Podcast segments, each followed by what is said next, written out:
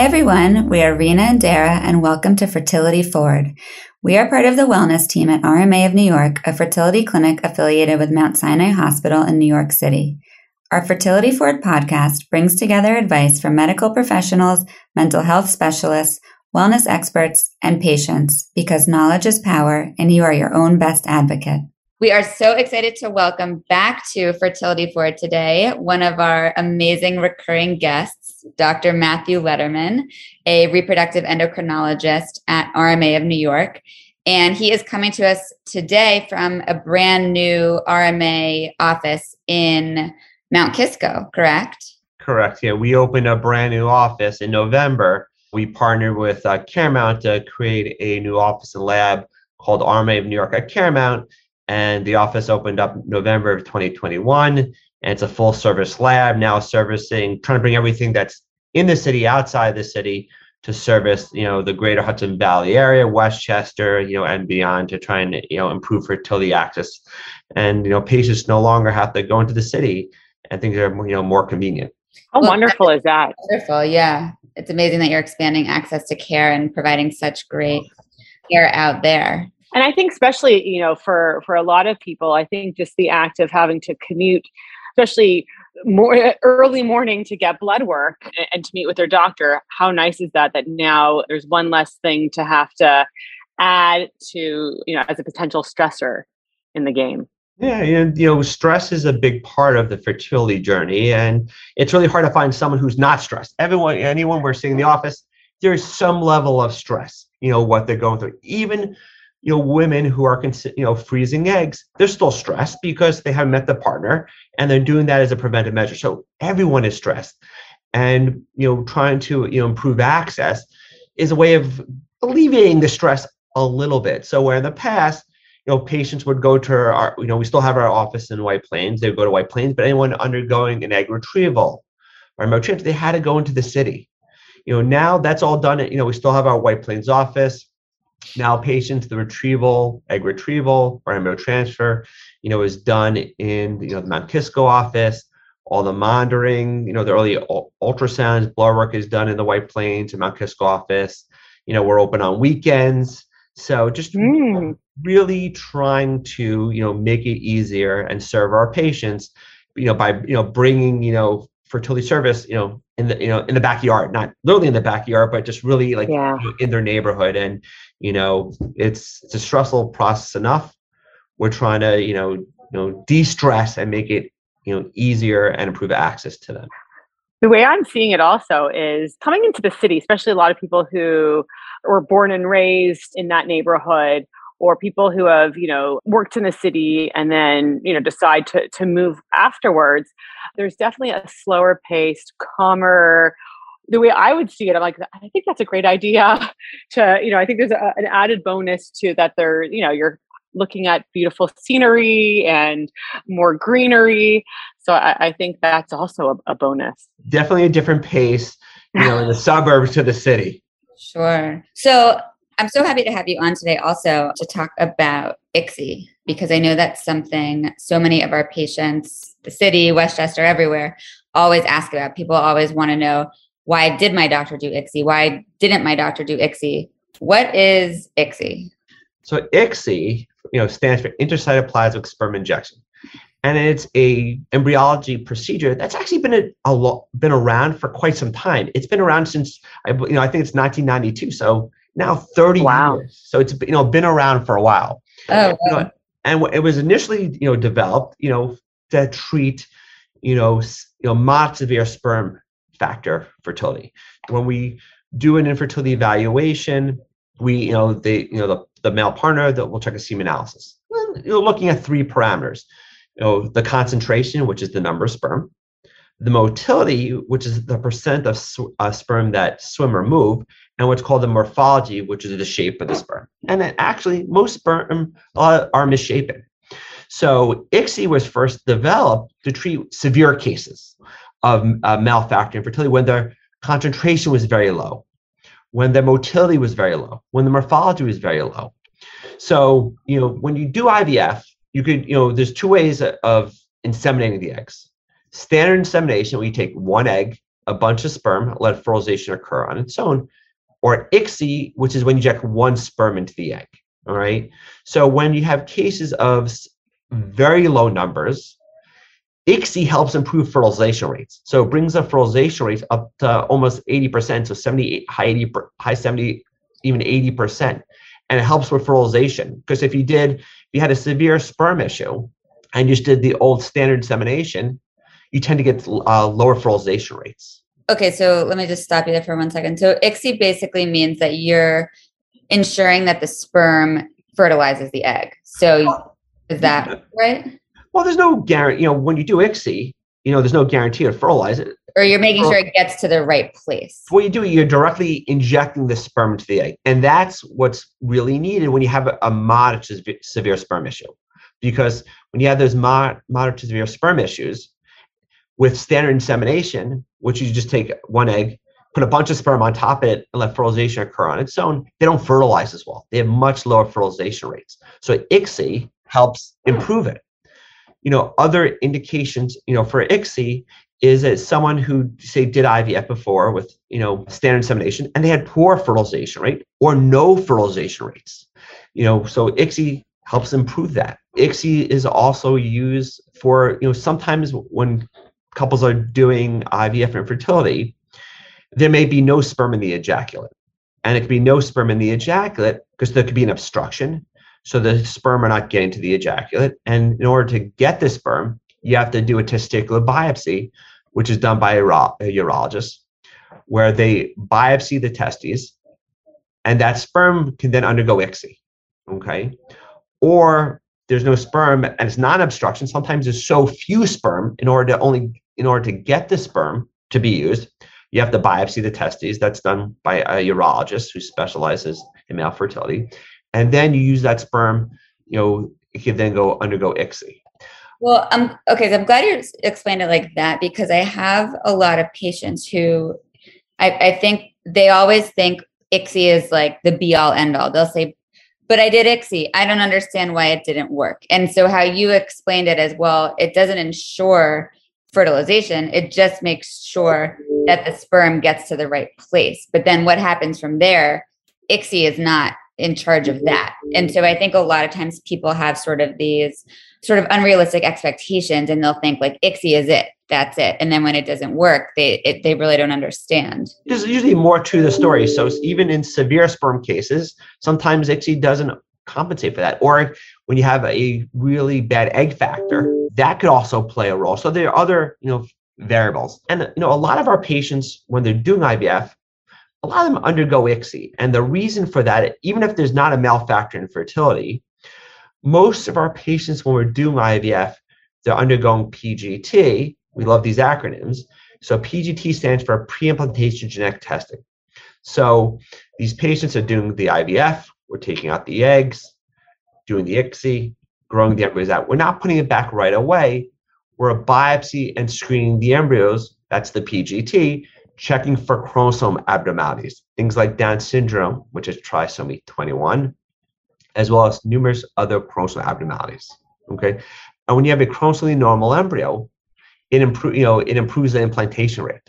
So mm-hmm. you know, the implantation rate, you know, what I usually tell my patients with a genetically tested embryo, so chromosomally normal, is about 60 to 70 percent. So allows us to transfer one embryo with high confidence we're not transferring embryos that have no chance from the start or ones that are destined to miscarry. Doesn't completely eliminate, but it greatly reduces it. And when, if the extra embryos, their own age, when a couple knows what they have for the future for future babies. Where age plays a role, the older you are, the harder to get that embryo. Once you have the embryo, it makes no difference how old you are. Screening makes everyone equal. And that's what a lot of our patients do when they do IVF. We screen and transfer a single genetically screened embryo. And when you do, and the reason we do the ICSI is that theoretically, if you did standard insemination where you took one egg, bunch of sperm, and then when you grow the embryos out, theoretically, that when you would go to biopsy the embryo, the other sperm DNA could theoretically contaminate the biopsy specimen, the genetic testing. So, oh, so that's why most, you know, that's why most of our patients, you know, we do the ICSI for that reason, and almost all our patients who are doing IVF they're doing that PGT, the genetic testing of the embryo. So therefore, they undergo ICSI as a result. Yeah, um, I would think the ICSI would be, especially if the numbers are much greater. I think it's it's you said as seventy to eighty percent success as opposed to maybe in the fifties or something of of that line. That makes sense.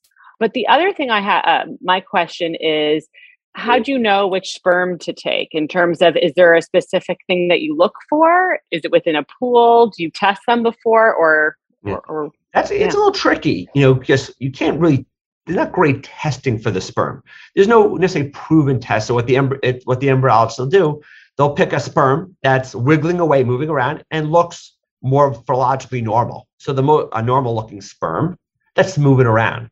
There's no other way to test it. There's some things out there like Zymot, which is a thing that you know we're looking at, which is where tries to pick out you know sperm that would be have a lower what's called you know you know DNA fragmentation. So that's the theory is that you know less more fragmented sperm may not do as well. And this tries to sort sperm by DNA fragmentation, and then the embryologists could pick sperm that would have less fragmentation to therefore do the ICSI. It's still one of those things that are still being looked at. There's no real great way of you know picking the sperm other than just trying to pick out a sperm that looks normal as mo- you know moving around. Mm. And what about the other procedure that you know I, I hear being thrown around, Zymot? So the, you know that's you know what I do. You know we're just alluding to.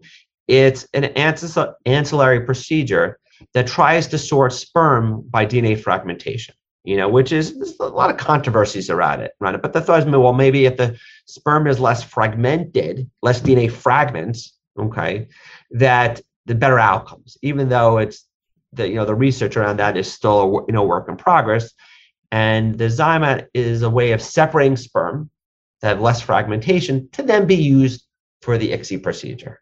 So it's one of those things that's still being looked into. You know, there's more of a story to come, but you know, hopefully one day maybe we'll figure out how to, you know, how do we, how we better identify what sperm to use. Mm that's what I that's what I love about this field is that it's it's forever changing, especially based on the research that's being done. But but what's exciting is that there is new research, you know, every year, and we are seeing so many different changes. What I wanted to ask in terms of ICSI, back to ICSI, is is the prep work the same in terms of the lead up?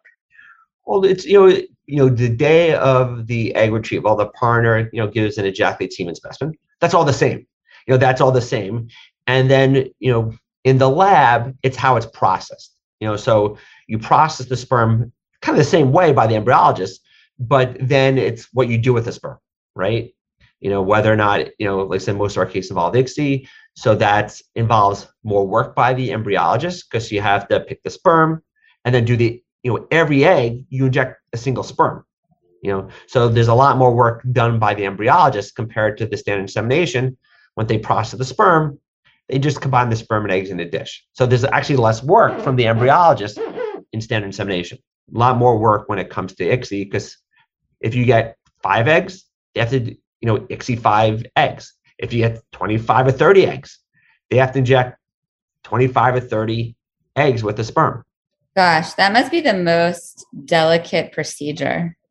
Yeah, you know that you know that usually happens a few hours after the egg retrieval is when the you know the ICSI procedure would take place by the embryologist, and that's why it's very important to ha- you know to have you know, embryologists who are very skilled in those you know those procedures because it's a very skilled it's a skilled procedure.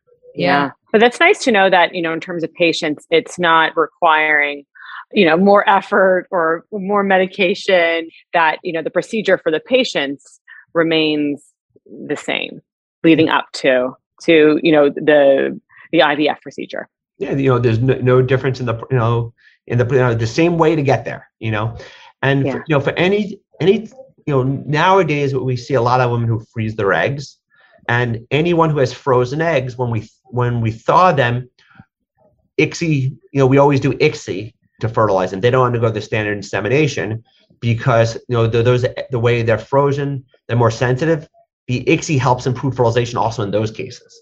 And we're seeing a lot more women who've frozen their eggs in the past coming back and using them, whether it's for baby one or even baby two or baby three. you know, depends on how big of a family. So we always do ICSI when we use uh, frozen eggs after they're unfrozen and thawed. Mm. And what do you say? Last week we had on, I had two, Dr. Bar-Chama from RMA and then another lovely urologist, and we were talking about Project AIR and this at home sperm tester. And we were talking all about sort of male factor fertility. So, what do you say to patients who, you know, because so many times people say, oh, it's, it's her fault or his fault. And, you know, I always correct the language and say it's nobody's fault and fertility is a disease. So, what would you say to a patient who was sort of like blaming the sperm or, or blaming, you know, the egg on treatment not working? How do you handle that? Well, you know, I think you hit it perfectly. It's no one's fault. A lot of times it's, you know, sometimes it's just a female factor, sometimes it's just a male factor, sometimes it's it's actually about 40% there's a combination. It's both male and female. It could be a you know a sperm factor and an egg factor. It's very it's you know it's very mm. common to have a combination of both. That is the cause of you know the infertility infertility and ability to get pregnant. So a lot of times it, it is more than one factor. Sometimes there's tubal factor, egg factor, and sperm factor. Yeah, so so many different. And it also can be unexplained too. You know, also a lot of times it's you know unexplained, and sometimes it could get explained with time, and sometimes it remains unexplained. And you know, over ten percent of you know infertility cases are unexplained, and it, it, it drives couples crazy because you know they they're almost looking for a reason, you know, so they could say, all right, this is the cause and it's more frustrating when you don't have a cause you know you know we, we like answers and no one likes when you don't mm-hmm. have an answer unfortunately a lot of times you don't have an answer you're young the ovarian reserve testing is good the fallopian is open the sperm is normal and sometimes even a mild sperm issue like a mild morphology issue kind of falls under that unexplained category. It's so hard. Yeah. And I think you sort of just really touched upon something that resonates with so many people that it's the unexplained that's so hard. You know, and I think that's what's psychologically really difficult when you're saying, but everything looks good on paper, right? I'm doing all the tests, I'm doing everything. Why is this not working? And it's very hard for people to wrap their heads around. Yeah, you know, everyone likes answers, and it's easy when you have an answer. But in you know, in this field, you know, in medicine in general, sometimes you don't have an answer and you know, with you know fertility, you know, sometimes those answers get explained over time. You know, where that unexplained is, you know, sometimes they'll do IVF and they may not do as well. Where they get a fair number of eggs, they you know they have fertilization, but they don't end up with a ton of genetically normal embryos to use. And you learn a lot by doing IVF because you see what happens in a dish. And sometimes that unexplained becomes an egg factor once you get that information. Mm. I always tell people to look at it as a puzzle. And I always say nothing is ever a waste in this process because, as you said, medicine and science is all about data points and information, right? And so everything that you do is a piece of your puzzle leading you to where you want to go. And I know that it's so hard because it's your time, your money, your body, your emotions, but nothing is ever a waste because you're always, always collecting data points. Yeah, a lot more information as you know. You know, some patient journeys are quicker than others, and they have less data points, which is good because they've gotten mm-hmm. pregnant, you know, quicker. You know, some are journeys are longer, and you know, you take one step at a time. You get as you whatever information you learn throughout the process. You know, you know, we'll talk to one another and figure out a game plan. But you learn a lot you know there's a lot more data t- data points and sometimes i mean i hope there's not too many because that means a longer journey but unfortunately, some journeys are longer than others.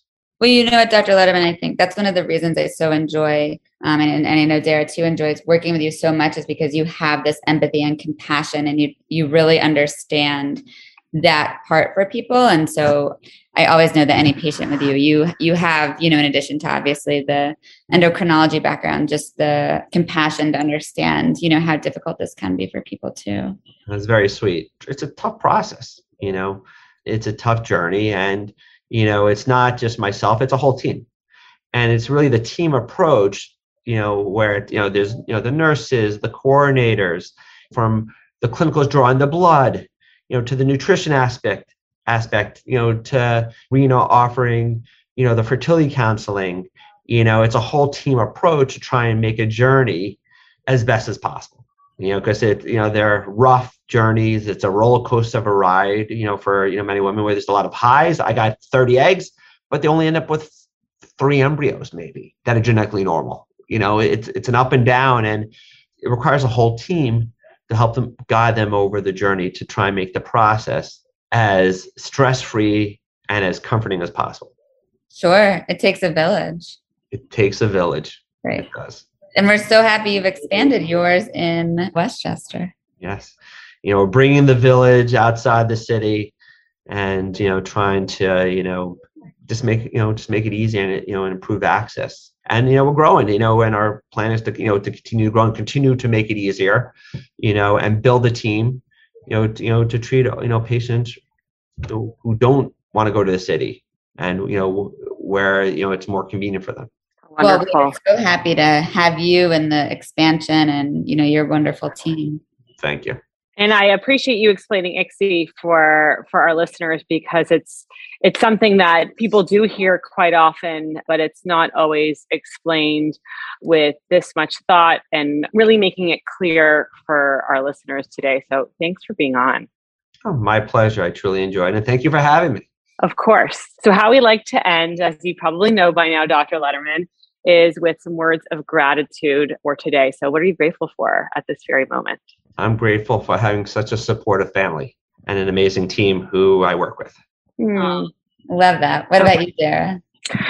I was going to say family too, family and, and support system. But now I'm gonna I'm gonna steal from you, Dr. Lederman, and let it bleed to the people that I work with, to my patients, to the you know RMA team, and to the support that my family gives to me every single day. What about you, Rena? Oh, well, if my family's listening, which I don't think they listen to this, but if they if they are, how can I not say family as well? You know, I'm super grateful also for my parents and my daughter. You know, I'm really lucky and because it's just my daughter, my dog, and myself, but my parents live five floors above me, which is really, really wonderful. We joke that we have a like a brownstone. So super grateful for family also. Mm, how nice.